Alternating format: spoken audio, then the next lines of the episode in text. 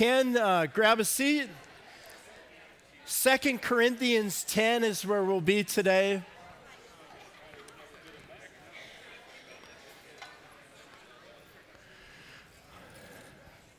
Awesome day to be in church, awesome day to live in Montana.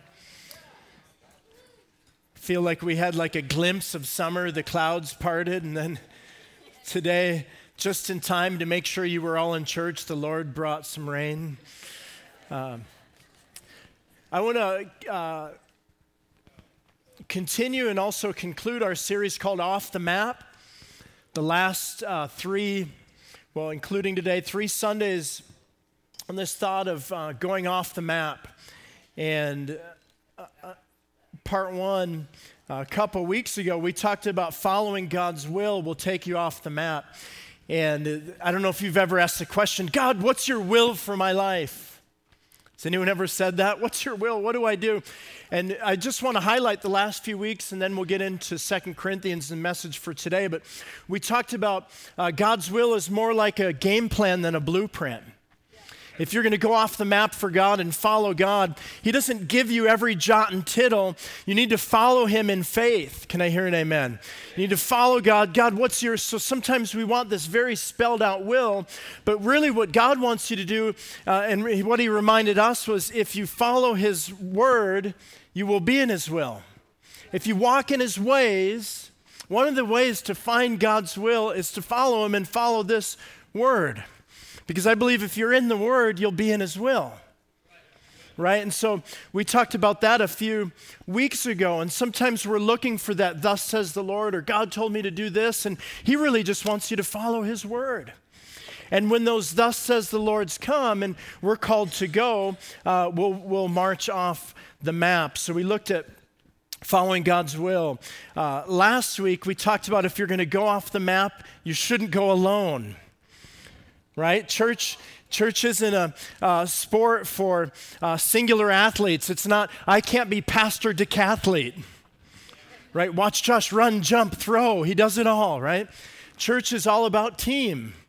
Uh, it's family. It's about, uh, we, we, want to have uh, active participants, not passive observers.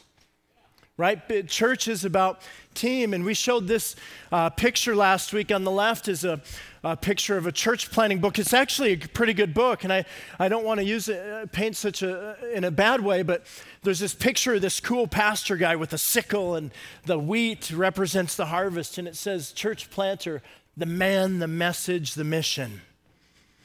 And so, which is pretty cool, right? Oh, here I am, Lord, send me, you know uh, you know, ready to launch into the mission field. And that's great. God needs to call. Uh, there's individual callings, but church isn't an individual sport. On the right is a picture of the church plant team that started this church. And it took a team. It took, we showed you Bruce Donnelly looking like Shaggy Doo, right? Uh, he would be hipster today. Bruce's clothes would sell on on uh, Craigslist today, right? He's got the, the bell bottoms and the mustaches even in. It's back in. Kay Valentine is as adorable as ever, right in the middle, right? Uh, but if you look at that picture, that's what we want to, we want to be interdependent, not independent. Because there's some things you shouldn't do alone, like rock climbing or scuba diving or, massive backpacking trips. You can do those alone, but and typically you're fine, but what happens if you get into trouble, right? And so we talked about if we're going to go off the map, we have to go with someone. We have to go as a team. We have to be a family. We, we're called to uh, go to the nations, the city, state, nation, in the world, and we do that together. Can I hear it? Amen. Um, even Apostle Paul, this next slide, just by way of reminder, and if you missed last week, the Apostle Paul, uh, the first list of numbers is everyone he traveled with. Sometimes we think of the Apostle Paul, he is an amazing super apostle and he wrote two thirds of the New Testament, but even Paul, as great as he was, didn't go alone. That's who he went with. So it was Paul and Aquila, or Paul and Titus, or Paul and Silas, or Paul and Barnabas. It was always Paul and, not just Paul, me, myself, and I. And the second list is the list of his support ministry or people that were his fellow prisoners. So Paul definitely, certainly didn't go alone. He didn't go off the map alone. As he went and, and ministered to the nations, he was, it wasn't just centered on Paul's life, and he did have a great gifting. Paul, even Paul needed team, right? So, like the Lone Ranger needed Tonto. All right. So today I want to look at 1 Corinthians, uh, actually 2 Corinthians 10, uh, beginning in verse 13. And uh, we're going to talk about uh, going off the map. And I want to talk to you about um, our, the church family we're a part of is called Regions Beyond. And that name actually comes from this scripture as Paul's writing to the Corinthian uh, church. And we'll read this in a moment. But I want to talk to us today both corporately and individually, what does it mean to go to the regions beyond? Or what does it mean to go off the map? What does it mean to have a faith that goes beyond the borders of what we thought or where we're going to live? And wanted to remind us church life is meant to be more like a river than it is a lake right? Lakes can become stagnant. Lakes, if they don't have an outlet and inlet, the water just sits. And uh, church life is supposed to be like a river that's flowing and moving and going, and, and we're called to be on the go. Jesus was continually going somewhere. Like the Apostle Paul, the early church was extremely apostolic. In other words, they went to the nations. They took the apostolic doctrine around the world because they were called to be the church going, not just going to church right? And so today I want to get some movement into us for future vision and, and a bit of a challenge today. A bit of a, uh, today's going to be a bit of, uh, we're more pioneers than we are settlers. Think about, let that just sit in for a minute. We're called to be pioneers, not settlers. We're called to go off the map. Uh, how many want to be a part of a vision like that? I remember uh, last year at September, Steve Oliver, who leads our family churches, preached a message that really spurred in me this series. Uh, but at the end of the message, he got a piece of paper and he said, God's going to give you a new map. It was just a blank piece of paper, not a real fancy illustration, but he said, if, if you want to uh, step out into new things in this next year, come forward. And we all had a piece of paper like this, and we held it up and said, God, give me a new map. I'm ready to go for you. That's bold faith right? And uh, he used the illustration of Napoleon, the great army general that marched his army across the Far East, and they kept going from one nation to the next. And uh, at one time, his captains came riding back, real fast. That was my horse sound. They came riding back real fast, and they said, We can't go any further. We've come to the, the end of the known world. We've come to the edge of our map. Imagine that. No more map. We, we can't go any further. We don't know what's out there. And he said, Good armies will stay in the confines of the map, but great armies will march off the map.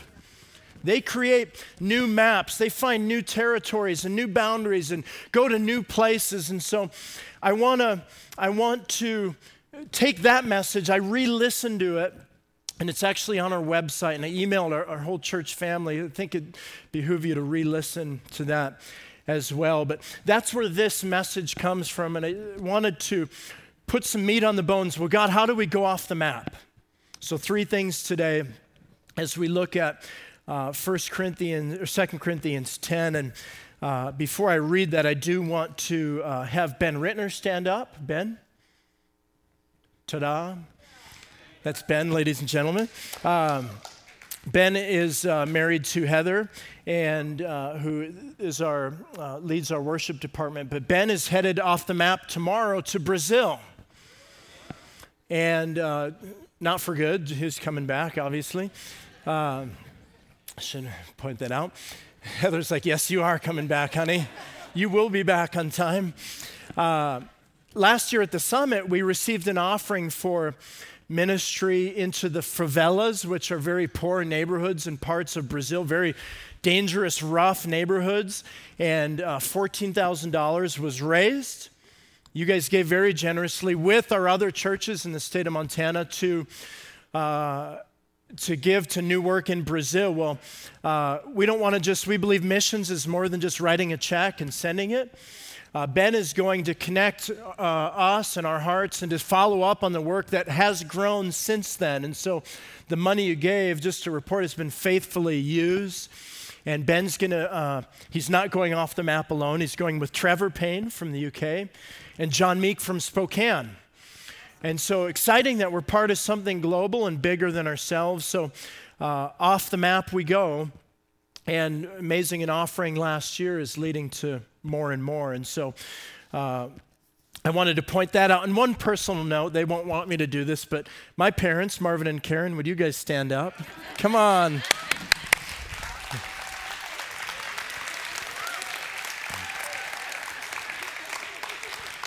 They, uh, they're visiting uh, just over the weekend, and they called to ring the other day to say, Hey, we visited down in, uh, and I blame it on the winter this year in Bozeman, but uh, that was where they live. They called and they said, We're, uh, went and visited Tucson area, and we're moving to Arizona uh, in, what month is it now? May? It's May. they said, We're moving in May. And we said, Okay. And so, uh, they moved this Friday to Tucson. And, and actually, it, that may seem, uh, yeah, oh, um, it's okay. You can be sad with me. Um, you can be sad when people move, but actually, my family, if you knew my family, uh, these guys have never stayed still. And God has always had a new map um, for them and for us and our family. And, and uh, I think it's great you're here today because we're going to pray that uh, God gives you a new map. Who knows what He's going to write on that as you're called to a new place? And so let's read Paul's words uh, today in Second Corinthians and see what uh, it would say to us. It is supposed to be Second Corinthians. It says first. It's supposed to be second. 1013, but we will not boast beyond limits but we'll boast only with regard to the area of influence God has assigned to us to reach even to you. For we're not overextending ourselves as though we did uh, not reach you, for we were the first to come all the way to you with the gospel of Christ. We do not boast beyond limits in the labors of others, but our hope is that as your faith increases, our area of influence among you will greatly be enlarged. Verse 16, so that we will preach the gospel to the regions beyond you without boasting of the work already done in another area, another's area of influence. Let the one who boasts boast in the Lord. Verse 18, for it is not the one who commands himself who is approved, but the one who the Lord commends. Father, as we look at um, a few brief points today that remind us and charge us and challenge us to go off the map. Would you help us as a church not be stagnant, Lord? We don't want to be like a lake that's like a, a pool, but we want to be a river that touches our city, state, and nation, and the world. And so, would you help us, God, to um, just get a hold of some truths today that uh, we're, we're not willing, we're not ready uh, to be settlers in our faith. We want to be pioneers. And this church wouldn't be here for 40 years if it weren't for pioneers that joined a team and came and planted a church. And I, I really, truly believe that you're getting us ready for a new wave of, of uh, pioneering in the gospel and in the faith and growth. So help me communicate what I feel is your heart. Please, Lord. Amen.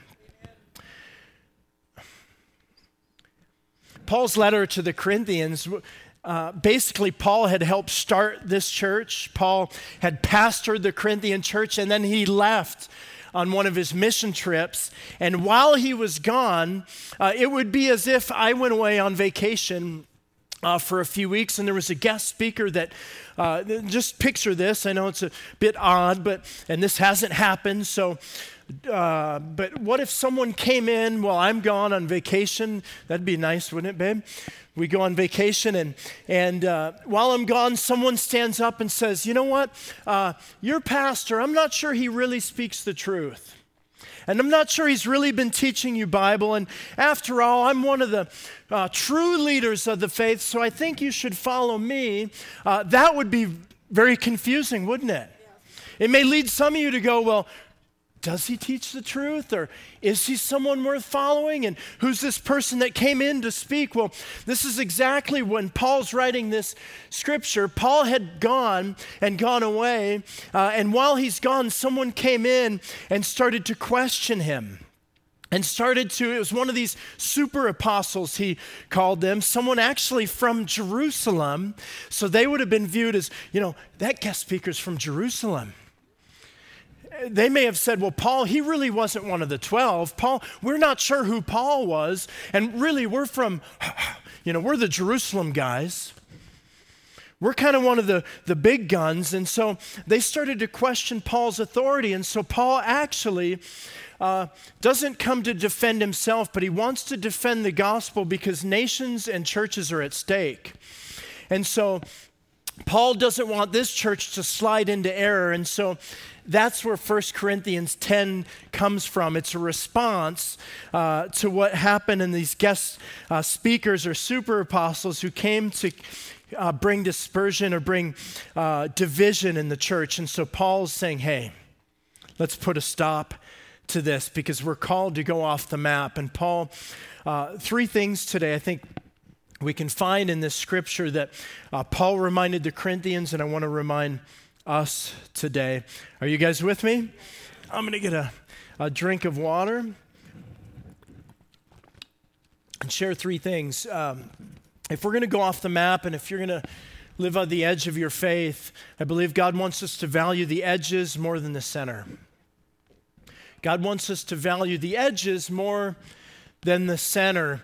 After all, the Great Commission in Matthew 28, the Bible says, uh, Go therefore and make disciples of all nations, baptizing them in the name of the Father, Son, and the Holy Spirit, teaching them to observe all I have commanded you, and behold, I'm with you always.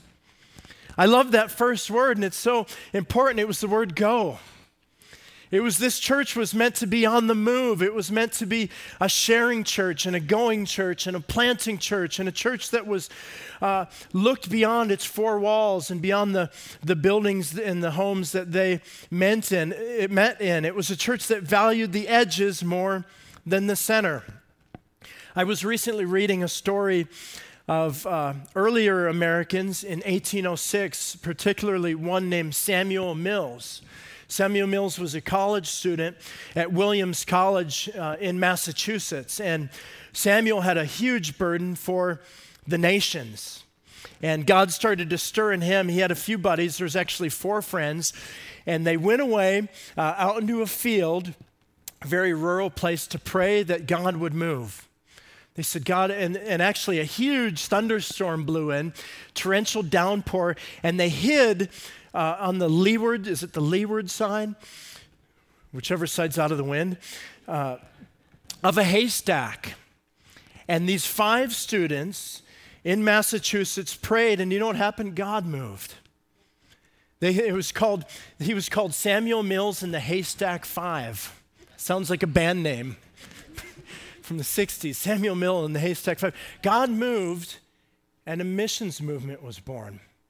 One little prayer meeting sitting in a haystack. Why? Because they thought, God, we want to, we're happy with what you've done. We even like our church, we even like our nation, but God, we want to value the edges more than the center. That was in 1806, and a missions movement started with college students that started to go around the world. They even saw uh, missionaries go to Hawaii. That's how, yeah, I'll go.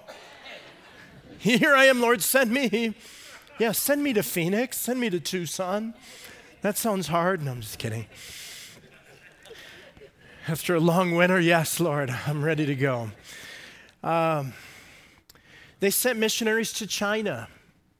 They, they felt called of God. God moved through their simple prayer meeting, Samuel Mills and the Haystack Five. Why? Because God did something in them where they wanted to value the edges. They wanted to value those on the outside. They wanted to view, value those on the outside looking in and those who didn't have someone. They didn't have a pastor. They didn't have a preacher. They didn't have a church. Mission organization that reached the world. Amazing. back then. Charles Spurgeon said this the Prince of Preachers the Christian church was designed from the first to be aggressive. It was not intended to remain stationary at any period, but to advance onward until its boundaries become commensurate with those uh, of the world. It was to spread from Jerusalem, Judea, and Samaria, and from Samaria to the uttermost parts of the earth. It was not intended to radiate from one central point only, but to form numerous centers from which its influence may spread uh, to the surrounding parts. He said, We're called to, the early church was called to be on the move. The kingdom of heaven suffered violence, and the violence what? Take it by force. We're ready to, he's saying, we've got to be on the go. We're not meant to be stationary and just meet in our buildings and have nice meetings. We're meant to reach the world, guys. And so I believe if we're going to go off the, the map, as a church, we, I think uh, we have to even more, and we do already, Value the edges more than the center. Value those on the outside looking in. Value the. I'm thrilled in the last two weeks, we've had two different, uh, a couple and a, a single visit us from the apartments right around the church here. Come on, Lord, send more. Uh, we we want to value those on the outside. We want to value those that come to our food bank. We want to value those students at DeSmet School that we tutor and, and people that are on the edges, people that are on the fringe. I love the, the story where um, Jesus told a parable of a great banquet. And this was nice. This was a nice banquet, and invitations were sent out, and people were invited, right? But it says the, the servant came and said, No one's come. We have all the food and we have this banquet set up, but no one's come. And the master said, Go to the highways and the byways and get out there and get anyone who would come. Must be the anthem of the church in our day to not only value the center, not only value what we do here, but value the edges and value those that don't have the gospel. And value nations like Burundi that are out there. We don't hear about it on the news, but are in crisis where hundreds of thousands will die not just without hearing the word, but die of starvation. Food, milk, bread, and water, the basic needs, essential things that we as a church can provide. So we want to value the edges as much, if not more, than the center. Can I hear an amen? The second thing, if we're going to go off the map, we need to value the lost as much as the found, if not more. And I want to temper this because it is important. We don't want to neglect the gathering. I already preached last week about we don't go alone. We have team. We saw that. Uh, in Galatians uh, 6.10 says, Therefore, as we have opportunity, let us do good to all people, especially to those of the family of believers. Right? We need to remember that uh, churches and missions and going off the map is a both and thing. And so when I say value the lost more than the found, we don't forget those that are found. In fact, we can't forget those that are found. Paul said, especially to those of the household of faith. We need to value those in our midst, but Jesus also had an eye for the lost. Can I hear a great big amen? He had a both and uh, like in Luke 15, he said, Suppose one of you had a hundred sheep and loses one. Doesn't he leave the 99? Doesn't he leave that one and leave the rest in the open country and he goes to find that one lost sheep? That's from Luke 15. It's, it's there's the lost coin, the lost sheep, and the lost son. And Jesus' heart is for the lost. It's for the, those that are missing and those that are gone AWOL and those that aren't with us. And so, though we gather together and we celebrate this and we cherish it, we must have an eye for those that aren't here. Jesus said, I came to seek and to save that which was. He said, That's why I've come. I came to get you guys. He's like a lifeguard. Imagine a lifeguard that just visits with the people on the edge of the pool, his friends. Right? A lifeguard's there to watch out. He's specifically watching for the man, that, that one's falling in, or that one's tired, or that one's not making it to the edge of the pool. Jesus said, That's why I came, to value those that are lost. See, churches, um, It's like bike riding, and I just thought of this illustration this morning. But um, if you can imagine, bikes have two pedals. Um, you need them both, right? I remember as a kid, I had one bike where the left side always fell off. One, that happens, you always fall down. But two, you try to pedal, you're like, you ever try to do that? Just pedal with one foot. Church is like two pedals. One pedal is discipleship and caring for those in our midst. The other pedal is evangelism, reaching the lost. And if you can get them both going, boy, church can really cruise. But if you just have one without the other, right? And I, I, think we do a pretty good job at caring for, for one another, and we do a pretty good job at evangelizing. In fact, this church is serving all over in the community, but let's get both of those going, and let's value the lost as much as we do the found. I shared about Samuel Mills in 1806, this haystack prayer meeting. Well, uh, some years went by, and in 1877, that mission movement waned a bit. And a young man uh, named Luther Wishard uh, was stirred like Samuel Mills was. God started to move on his heart for ministry off the map, for missions. And Luther actually visited Williamson College, where uh, the Haystack Five had met. And where the haystack had sat, where they had this famous prayer meeting, there actually was a monument put up. And he went and visited this place because he had a similar heart for missions and the lost. Uh, he went there and he prayed this amazing prayer. I want you to listen to this so closely. He said, God, where rivers flowed, let them flow again. Where rivers flowed, let them flow again. I want to go to the world with the gospel. One guy praying where rivers flowed, not, not stagnant, not a lake, where they flowed. And what's interesting, guys, Christianity and church always begins, it's always a mission, it's always movement. But how quickly does it turn from a movement or a mission to monuments and museums? If we don't if we don't look out to the lost and don't look to the world, we'll just talk about what happened in the good old days. We'll just pray the same way or want to sing the old songs. To, to be on the move and march off the map, we must value the new more than the old. You guys didn't like that. We've got to. When we fight, if, if we resist new or movement or uh, moving on the old, we might as well have a museum and just talk about what God did in the past. Sa- uh, what is his name? Luther, Luther Wishard wasn't satisfied with the, with the stories of what happened with Samuel Mills and his buddies before. He said, God, where rivers flowed, let them flow again. Do it in my day. Do you know what? He was the first full time employee of this organization called the YMCA Young Men's Christian Association. Now it's just the Y. Why? I don't remember why. You know why? It was a mission organization. Young Women's Christian Association, Young Men's Christian. Why? Because they started going from, and this is how uh, actually InterVarsity and other campus ministries that exist today are because of this vision of Luther Wishard, who he started going from campus to campus and he said, God, send me to the world, send me to the lost. Do you know what? God didn't let him.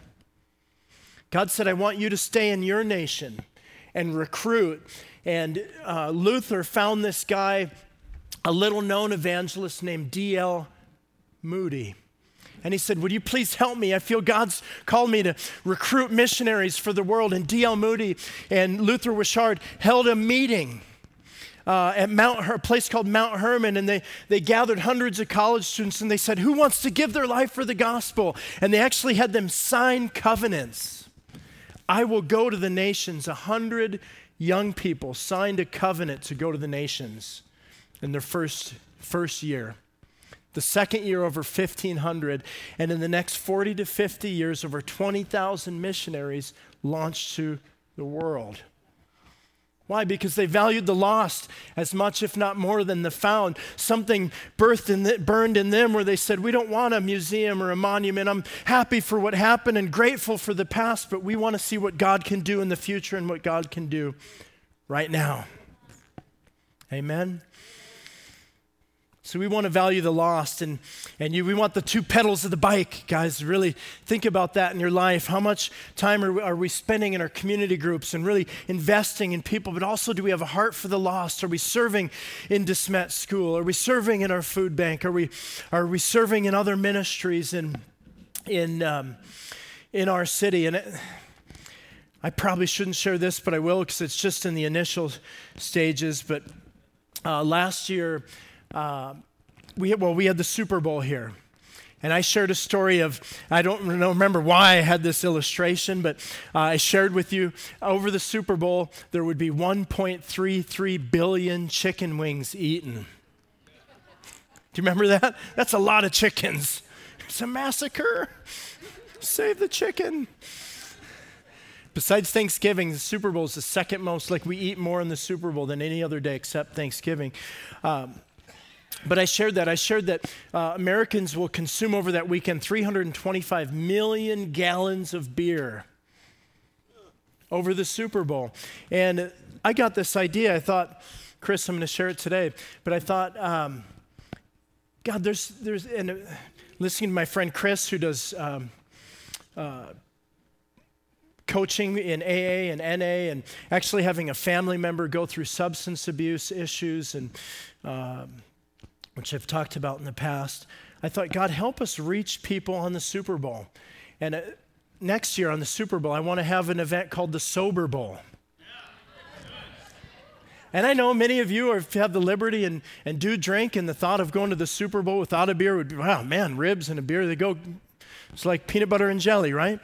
Um, but although there's people who have the liberty and freedom to drink, there's a lot of people who can't even touch a drop. And there's a lot of people, I'm just hearing so many stories of substance abuse and alcoholism and, and addictions to uh, medications and drugs. And, and my heart just going out for those in our city that, uh, like ladies who come into the Teen Challenge program in our city. And I, I, I feel like God's just reminding me value the lost as much as the found. And so we're trying to acquire this name, and we got a website. There's nothing on it yet, but uh, next year, here, Lord willing, if it goes according to plan, we're going to have the biggest Super Bowl party in Missoula, Sober Bowl. And we're going to celebrate sobriety and celebrate celebrate those p- people that need to be encouraged and need to be challenged and need to be helped along. Why? Because God values the lost. And those of you that want your cold smoke, you can do that in the privacy of your own home with no condemnation. So let's value the lost, amen? When we do that, I believe God, you know what, when we look out to the world, it's one of the greatest ways. If you're stuck in a funk as a believer, or maybe just in a down place in your faith, one of the greatest ways to get out of that is to look out and serve others and, and look to their needs because and, and and you just start to feel better when you serve. Let's have our church be a river not a lake. Amen? Um, Finally, the last thing is uh, if we're going to march off the map, we need to value the Lord and others above ourselves. Paul talked about going to regions beyond and not going out of my reach. He said, I, am going to go to regions beyond and preach. There was something apostolic in him that knew we're called to the nations right? We're called to the lost. Paul, Paul's very ministry and the ethos of what he did and what the church is called to do is to help people and bring them into this great family right? And to put the lonely into families. But Paul uh, ended the, the, our reading, or the, the portion of reading, by saying, Let the one who boasts boast in the Lord, right? For it is not the one who commends himself who's approved, but the one who the Lord commends. If we're going to go far, and if we're going to go off the map, we need to value the Lord and others above ourselves. And make that a little more simple, value humility. If we're going to go far, guys, and if we're going to reach others, we need to be the most humble people on the face of the earth. Not that compare ourselves. Paul had super apostles coming in, and well, Paul does this, and we don't like Paul for that, and we don't pl- we don't want to play those church games here, right? We I, I like to say it like this: we want to be a low drama church. Drama is invited if you're trying to find God and you have issues in your life. You're totally welcome, but religious drama has no place here right? We don't, we don't have room for that. We don't have time for that. We don't have time to compare and critique and criticize. And, and we remember Matthew 18 that says if your brother offends you, go to your friend. If your brother offends you, go to Facebook. If your brother offends you, maybe tweet that. Right? What does it say? If your brother offends you, go to him. Go to your brother. Go, go to that person. Paul had someone in his church talking about Paul. Right? And he's saying, we don't have time for that. We're called to go to regions beyond, borders out there. We're going to get far. And we do that by not boasting in ourselves, but, by, by making little of ourselves and much of Jesus. Right? Matthew 23 12, for those who exalt themselves will be humbled, and those who humble themselves will be exalted. Are you with me today? 2 Corinthians 5:15 and he died for all. Let this scripture sink in. This is if you hear anything, hear this. Tune in quick. 2 Corinthians 5:15 and he died for all that those who live might no longer live for themselves but for him who for their sake died and was raised.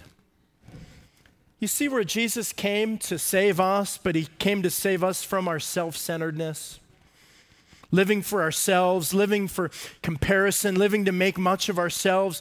Guys, we're, uh, Paul, as he gives this amazing apostolic encouragement of we're here for everyone else, he says, Let he who boasts boast in God. Let's be the most humble people on the face of the earth. Let's not compare what this church is doing and that church is doing. This pastor said that. We don't have time for that. And in that way, you guys really are a low drama church. I, I want to commend you and thank you for, for uh, making my life easy and keeping hair in my head. Because I hear from other churches, not this one, other pastor friends that say, man, the, this church, God, you've given me. You guys really are low drama in that way. But let's value the Lord above ourselves. There's no room for comparison, right?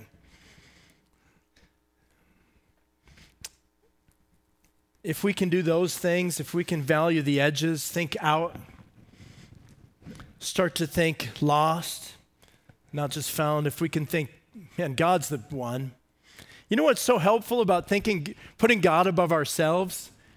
You know what?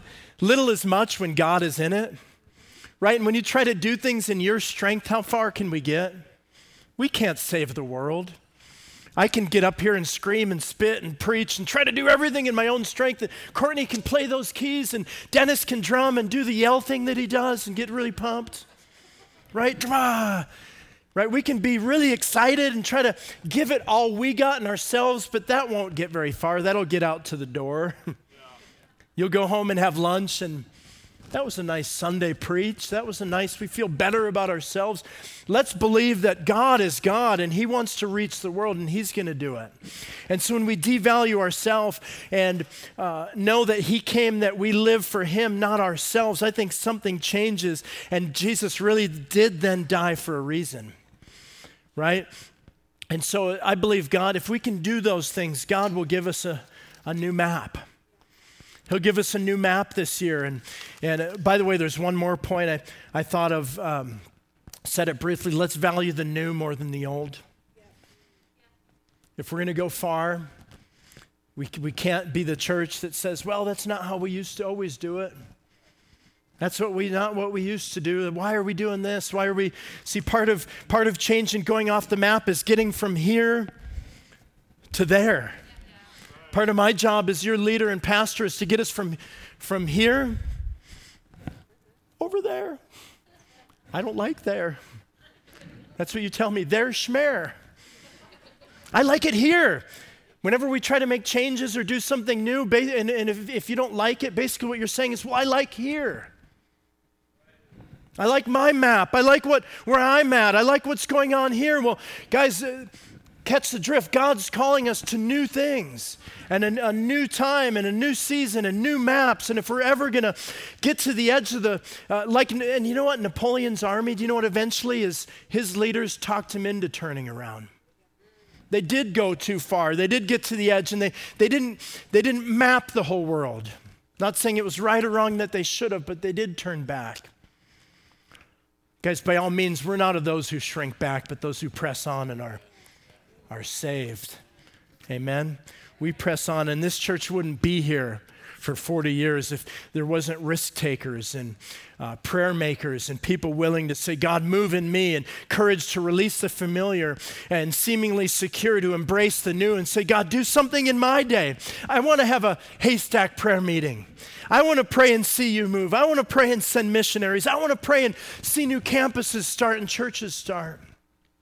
When Steve Oliver uh, preached the message off the map last September, I immediately left that, that meeting and I felt like God say, Man, what you're doing is too small.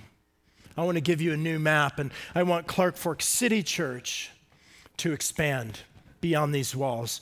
I believe God said, You're going to have new campuses and new churches. And I, I felt like He said, Get downtown, reach students, get people, get them again, get into the Bitterroot Valley, get, get other churches going. Let's multiply because you're too big to stay too, this small right? And what uh, Luther Wishard did when he said, Where rivers flowed, let them flow again, what he was saying was, Man, I want those that go, went before me, I want their ceiling to be my floor.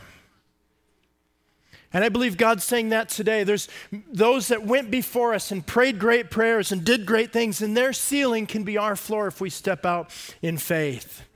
Amen? So, guys, let's infiltrate, not isolate. Let's ask God for a new map and a, a new season. Let's come through the doors and say, God, move in me. Do something new in me where I embrace the lost and embrace the mission field. And, and maybe like Luther Wishard, he, he, he wanted to go so bad to the nations. But you know how he went? By staying. Most of you in the room are going to help us go off the map by staying by living lives, building families, part of this church, uh, living in uh, Western Montana. You're going to go by funding and praying and having ministries and having home groups, but there are some of you as well that are going to go by going. And you're going to answer the call and say, God, send me. I think some of, some of those goers are retirees. I've talked to several retirees in our church who said, Man, we just retired and What's next? You know, if you're not careful, you'll be like Merle Johnston in our church. Right, Marcia? He's retired from teaching. He taught three generations at Frenchtown High School. Three generations. He was in the paper for that. And he's, he retired and he's more busy than ever. He's at St. Pat's. He's at DeSmet School. He comes to our staff meetings. He's at prayer meetings. He is, er, he's at the city food ministry. He's like a one man wave of revival around Missoula. Every single day he has something to do. And slow him down. No, Marsha. No. He's busier than ever. Some of us need to retire to ministry. And that's where God's going to call you to go. Look out. God's calling you to go. And so I guess the question is will you go off the map with me in our church? Yeah. Huh? Can we do that? Can we stand today and pray uh, and know that the church was not designed to be stagnant? Go ahead and stand. Courtney and the team can come.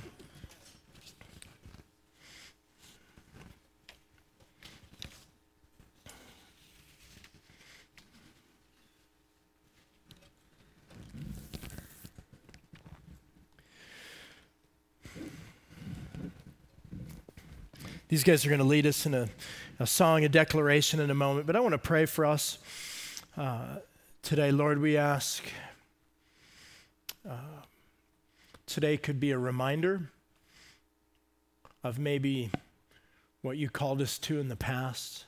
Uh, we pray today would be a, uh, an instigator of maybe what could be a new vision for people that have come today. And we pray today could be a launch pad for our church to say, hey, we want, we don't want to embrace the, the new as much as the old. We want to embrace the lost as much, if not as more than the found. Help us to reach people, Jesus.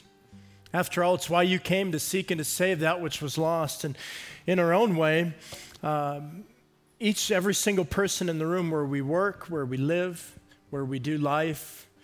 Uh, help us be missionaries for you. We don't have to be preachers, we don't have to be up on this stage, but we can be empowered to serve you and see the church go. And so, Lord, I pray uh, a prayer of the past very gratefully. We're thankful for what you've done in the past. We're grateful for what you've done in this church over the years, where the Holy Spirit has fallen in mighty ways and powerful ways. We're so grateful for that. We're grateful that the ceiling of the past can be the floor of the present and that we can stand we stand on shoulders of giants of those who went before us of a team that started a church and people that led a great church that we can be a part of and our kids can grow up in. But we do pray today would you please Jesus send us.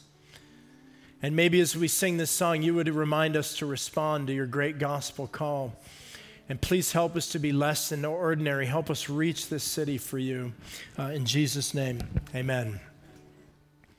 All right, let's, uh, let's lift our voices in response today. Holy Spirit, you are welcome here. Come flood this place and fill the atmosphere. Your glory, what our hearts long for. To be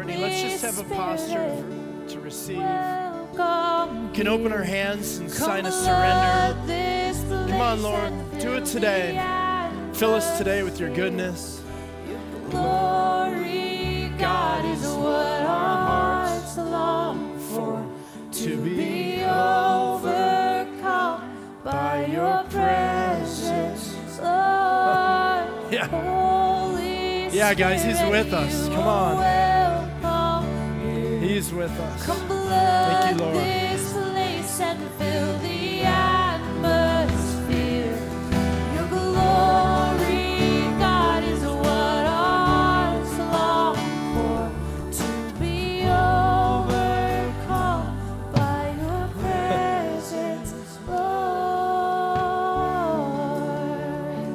I'd like to um, invite any of you up for prayer. Uh, as God's speaking to your heart, and, and maybe you've, you've been in a self centered place, just not for it hasn't even been your fault, but things that have happened in your life have caused you to look inward or caused you to not live a missional life. And you know that God's calling you today to live a life that's different than uh, where you've been. And today's about a new map for you. We want to pray for you today. I'd love for you to respond and let the Holy Spirit do a powerful work in your life. Maybe you're in a place where you don't know Jesus. Maybe you are. You say, Man, I am lost. He came to seek and to save you. If you're lost today, respond to the gospel of Jesus and see your life changed. Come on an adventure with us.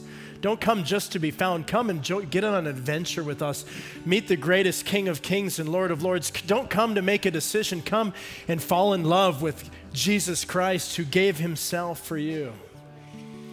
And I want to, um, I want to pray for any of you who say, man, I, I may be called to go. Um, maybe it's a new chapter in your life. I'd love to pray for my folks. Would you guys step, come right up here? They're going on a new adventure. Ben, would you have a minute, unless they stepped out with the baby? Would you come up? Uh, Ben's going to Brazil, as I said, and it's not just Ben. Guys, listen to this. Look up here. We're going to Brazil. By sending uh, Ben, it's through the church finances and through our family of churches. We're going to Brazil. That's pretty cool. Some of you think, well, I'm not going to be in Brazil, I'll be here. But we get to go, we get to be a part of what God's doing around the globe. That's incredible. That's, that's, we've asked God, God send us, and He is sending us. So, Ben, would you come up to this uh, side of the stage? We'll pray for you. And anyone else who just wants to respond to the message today, to say, man, I, I need a new map in life, and I want God to move in my life. And, and our ministry team and church family, would you gather around these that come? Pray for them. Uh, you guys are dismissed. Next week, Mother's Day, don't forget starting a new series called Fight for the Family next week. We want to invite you to that. Moms, uh, invite them, your kids and grandkids, everyone will come on. It's Mother's Day. Get them here. We'll have a good time. You guys are dismissed.